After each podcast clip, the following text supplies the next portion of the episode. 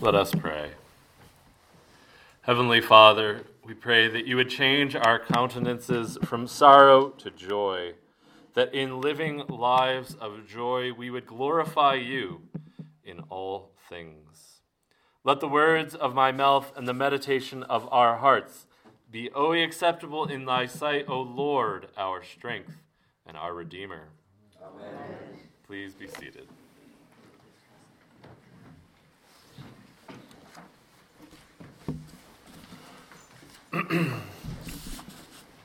One of the things in this life that I truly, truly enjoy is sharing a long and leisurely meal with friends. I think perhaps because of our wonderful Christmas party this past week, that has been on my mind. And as I've thought about Christian joy, I've thought about some of the meals I've shared over the years with people. One that comes to mind was at the end of a summer where I was overseeing a group of interns on a little island in Maine. We had a last supper, if you will, with one of the board members.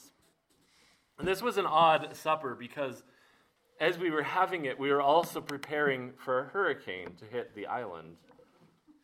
And so it made an interesting taste for it.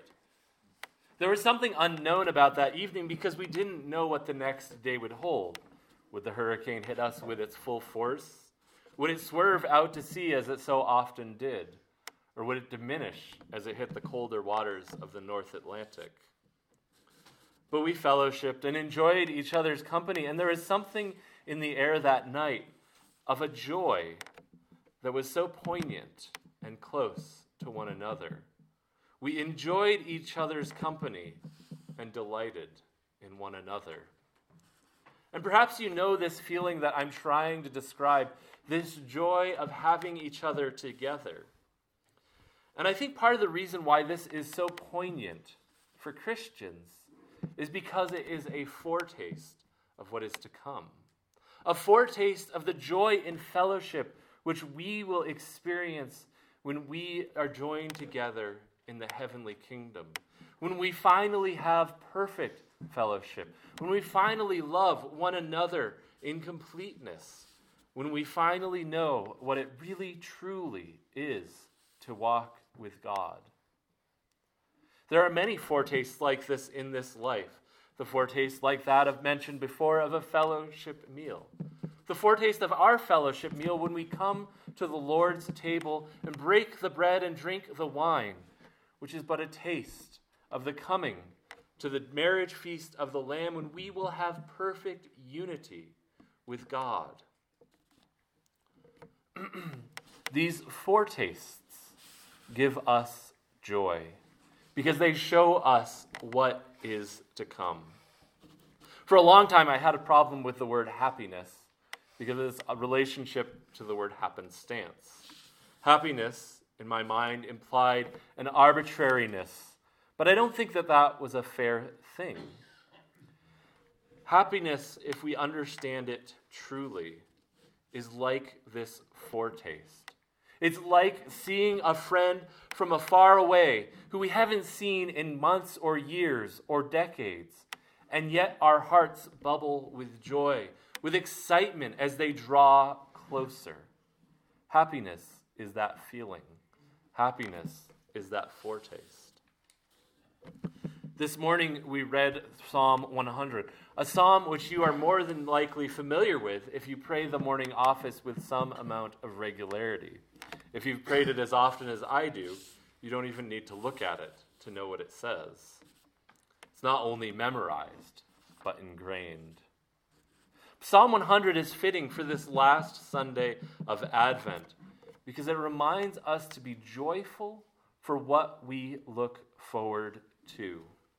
It reminds us that we as Christians are to live joy-filled lives, not lives that are oblivious to the discomfort and hardship of this life, but lives that are made joyful because we know what is coming.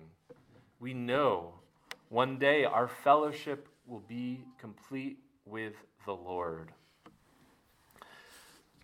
Now, as we go through this, I'll mostly refer to the ESV version because the version that's in our prayer book is from the Coverdale Psalter, which is only about 500 years old.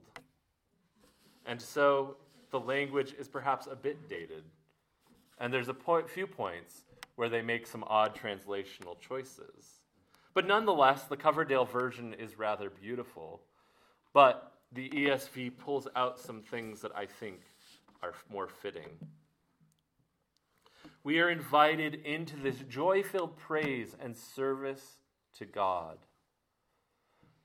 The Coverdale says, "Be joyful in the Lord," but it's more accurately described in the ESV, but even there I think it falls a little bit short. The ESV writes, "Make a joyful noise to the Lord." It means make a loud noise. This word, make a noise, is most often used to describe an army going into battle. The loud clamor of an army coming together as they shout to drive off the fears, to make the other army fearful, shouting to make them run away. We make a loud, a joyful noise, not because the world is easy, not because living in Christ is the easiest thing we've ever done, but because we know the end of the story. We can shout with joy even in the face of darkness. We make a joyful noise to the Lord. And the psalm says that all the earth is to do this, because all of the earth is God's creation, whether we recognize it or not. All of the earth belongs to him. And so all the earth makes a joyful noise. All of creation aches and groans and longs for the coming of Christ. Make a joyful commotion. Isaac Watts captures this beautifully in a paraphrastic hymn of Psalm 100 called "Before Jehovah's Awful Throne." He describes it as bowing before the Lord with sacred joy. Make a sacred, joyful, loud, commodious noise before the Lord. The Lord is our joy. The Lord is our happiness. The Lord, his service and praise is good. We come to verse 2. "Serve the Lord with gladness. Come in to his presence with singing." Service and worship of the Lord cannot be divorced from one another. Worship alone and without service is dead worship. St. James writes that we must do both. Faith without works is dead. But likewise, work without faith doesn't bring us much of anywhere either. Israel left behind faithful service. Their worship became hypocritical, and thus God's judgment came upon them.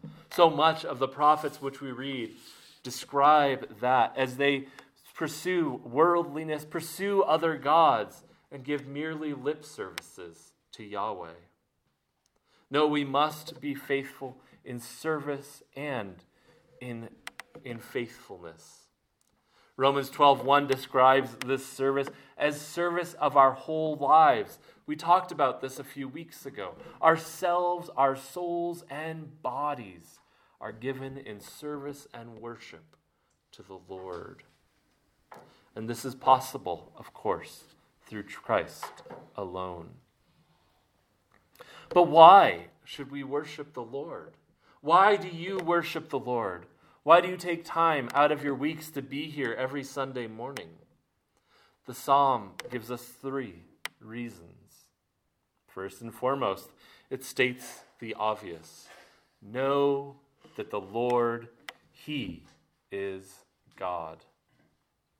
That should probably be reason enough for us to gather together and worship the Lord. But the psalm goes on and says that he is our creator, and we are his. In saying that he is our creator, the psalmist appeals to Genesis 1. Have you ever spent time and energy making something? Have you ever had pride that you feel in that? You know, you spend hours tidying up something on the house or getting Christmas lights to work. Not that that's something I've spent time recently trying to do. And you feel a joy in what you've done. And you want to say to everybody, look, I finally got those Christmas lights to work. Or something perhaps more valuable of your time. Or perhaps the parent's pride over a child or a loved one's pride over their darling's accomplishments. When we think of being God's creation, we remember that we as human beings hold a special part in the order of creation. And God delights in us. God delights in us because he has created us. He is our creator. That is a good reason to sing praises to him. That is a good reason to serve him with gladness. That is a good reason to make a joyful noise. But more than that, you are his. You belong to God because you have been created in his image and likeness. I've used this description before, but I think the more I've thought about it, that it's worthy of being repeated. I don't know how many of you remember when Saddam Hussein was finally toppled and they showed an image of the people running into the center of his square, the city square, and pulling down his statue. If we understand biblical literature, we realize how poignant that moment was. But if we don't, we probably don't understand the cultural significance of a statue in the middle of a city square. For us, it's just a nice statue to remember something good or great that people have done in the past. We have a statue of a guy with a horse. The horse is weirdly standing on him, by the way, if you've never noticed. But this says nothing other than the fact that we're a Western town and we're proud of our cowboy heritage. But in the Middle East, and especially in the biblical world, a statue in the center of a town square told you who was in charge. And so, in the case of Saddam Hussein's statue being tumbled, it said Saddam was no longer in charge of that town. But there's a reason I'm telling you this story. Because you are created in the image and likeness of God. You are God's statue placed in the center of creation to tell who this world belongs to. It doesn't belong to you. It doesn't belong to me. It doesn't belong to kings or princes. It doesn't belong to the powerful and the rich. It belongs to God. And you were placed here that all of creation might know that you and I and everything in this creation belongs to God. Aren't those some good reasons to be joyful in the Lord, to make a joyful noise before the Lord, to serve the Lord with gladness and come into his presence with singing? But it gets better.